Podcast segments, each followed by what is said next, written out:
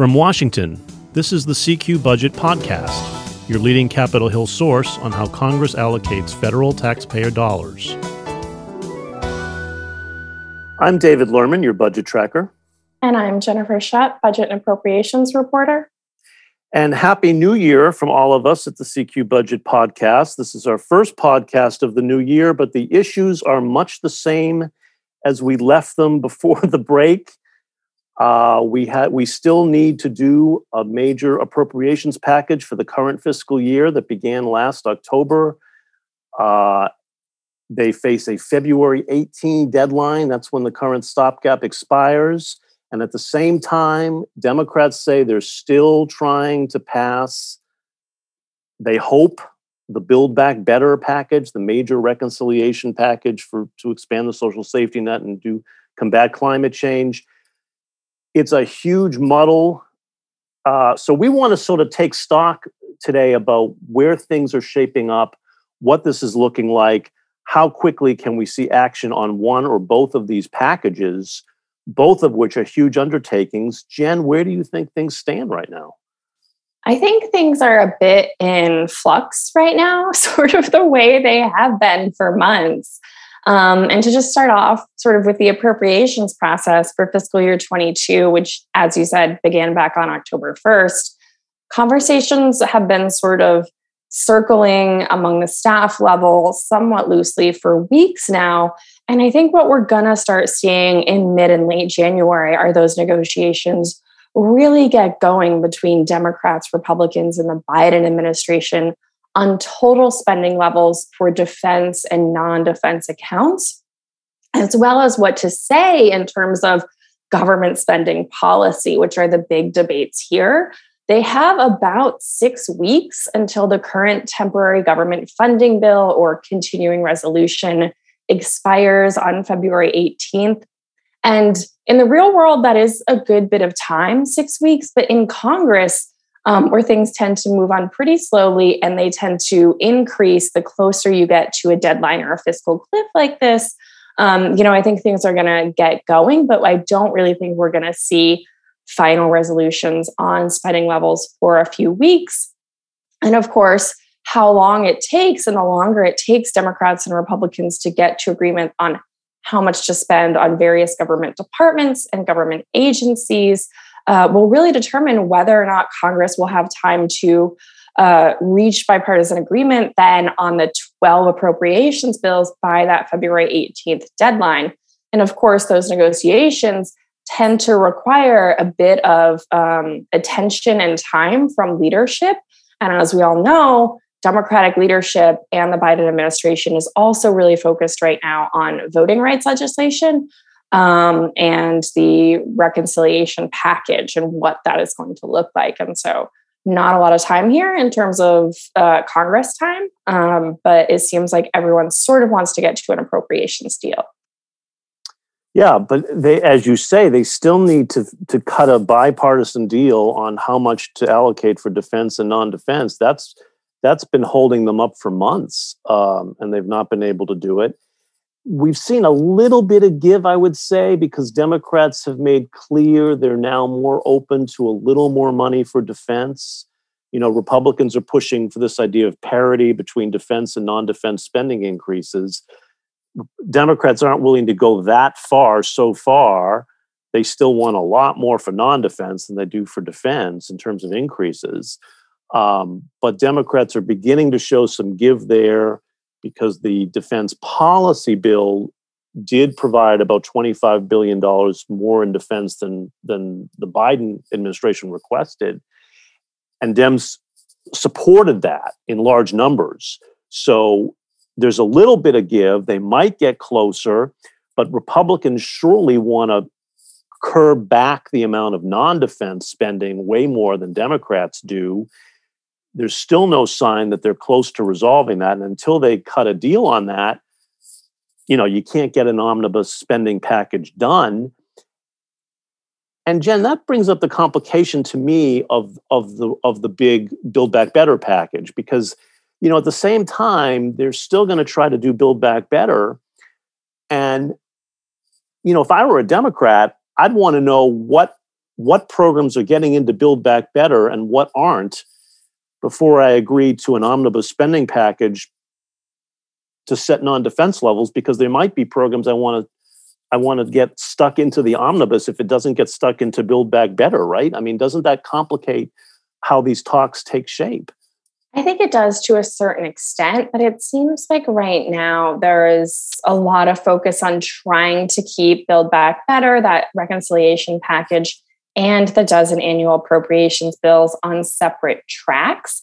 Uh, we have been hearing for a while now, you know, when that reconciliation package was 3.5 trillion, and then when that reconciliation package went down to about roughly 2 trillion, that Republicans really wanted to see what the final spending levels were in that package, particularly for programs that do overlap with the appropriations bills. Because, you know, if Democrats were to put a lot of funding for a certain program in the Build Back Better reconciliation package. Republicans might not want to plus up that number in a bipartisan appropriations package as much.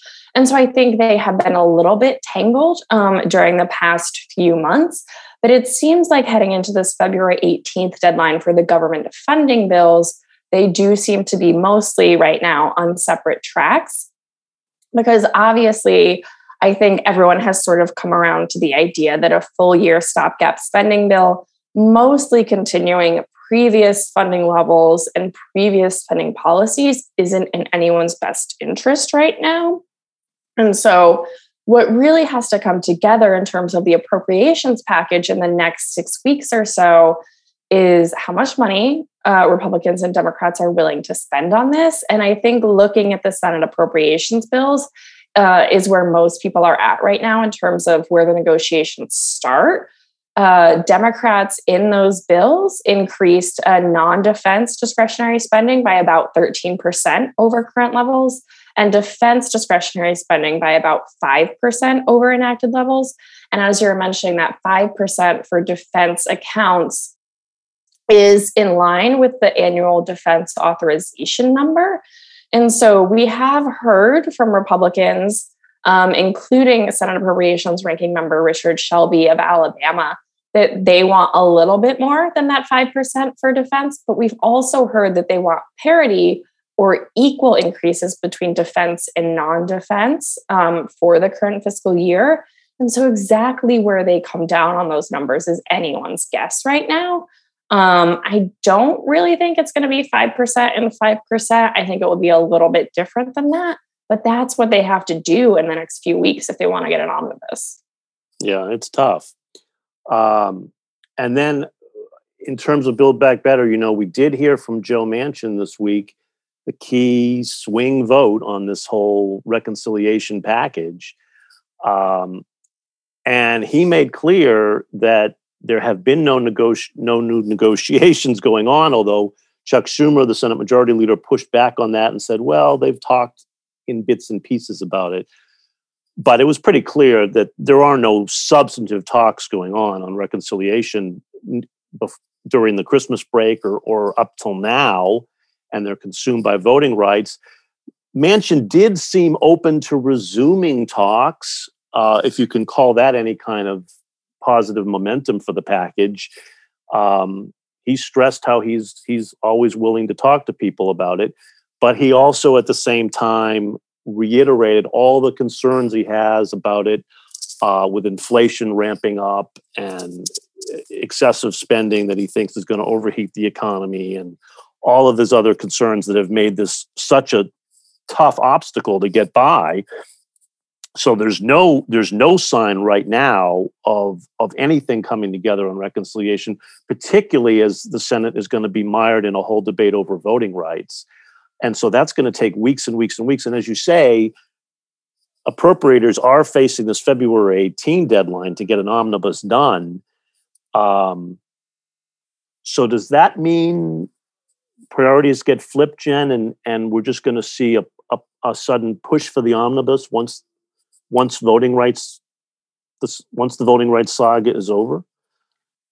I don't know that it's safe to put anything in an order. You know, Congress, the Senate particularly, will do item one and then move on to item two and then move on to item three. And, you know, if item three is Build Back Better, I don't know that it's necessarily safe to say that there will not be negotiations about that or rewriting of legislative text while they're on voting rights or while they're working on the omnibus and spending levels for the current fiscal year.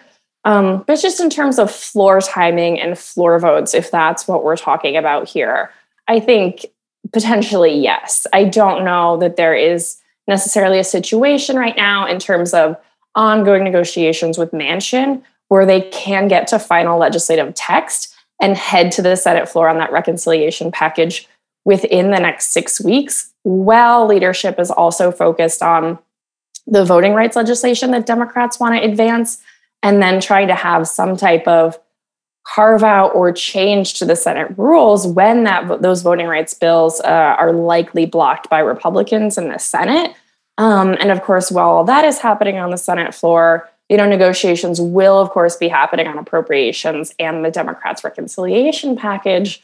But who goes first in terms of floor timing is really going to be determined by the pace of those negotiations and how quickly um, the people involved in those talks get to a final agreement. And of course, the fallback option for the appropriations bills is always another temporary government funding bill uh, or continuing resolution. And so I think, you know, there's always that fail safe there um, for appropriators and congressional leaders if they cannot reach agreement on the appropriations bills. But it seems like the hope right now and the goal right now is to avoid another CR. Right. Uh, but we should, and we should also say though that as tough as it is to work out a, an omnibus spending deal with tensions already high, they are going to have to attempt to do that when partisan tensions explode in, the Senate over voting rights. I mean, this whole battle now, they're entering a period where Senate Democrats are going to push to change the Senate filibuster rules to push through voting rights on a simple majority vote. I mean, that is going to, as if partisan tensions uh, weren't already sort of at a boiling point, that is only going to exacerbate the situation right at the time when they're trying to negotiate an omnibus deal, which takes bipartisan cooperation to, to make happen. I mean, you know, that's not a, a good recipe here for, for a, a, quick deal. Right. And I think we are going to see um, politics and partisanship increase even a bit more this year, heading into the 22 midterms as Republicans look to take back the House and possibly the Senate. Um, but I don't get the sense that Republican leadership in the Senate is especially, or maybe the correct word is extremely concerned about Democrats being able to change legislative filibuster rules in the Senate for the voting rights um, legislation that they want to advance. Because we've heard so clearly from Arizona Democrat Kyrsten Sinema uh, and mostly clearly from West Virginia Democrat Joe Manchin that they really are not in favor of this.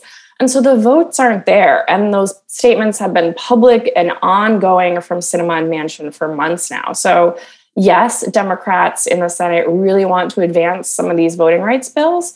Um, but I don't think Republicans actually think they're going to be able to do it.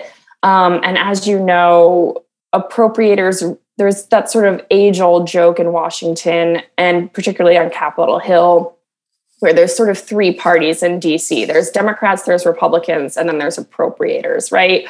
And so the way the appropriations process tends to work on average is even in these midterm election years, even when there's other legislative issues happening that really divide Republicans and Democrats, appropriators are usually over in a room sometimes by themselves saying, Can we just get our work done?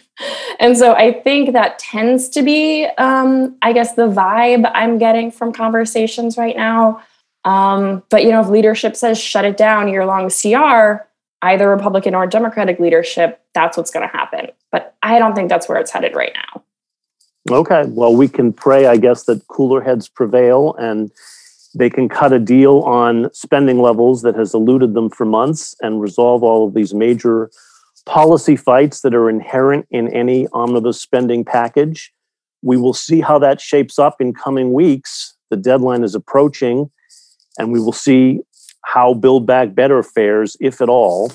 uh, and CQ Roll Call will be covering it all for you as always. That does it for us today. If you have any questions or comments about our podcast, we'd love to hear from you.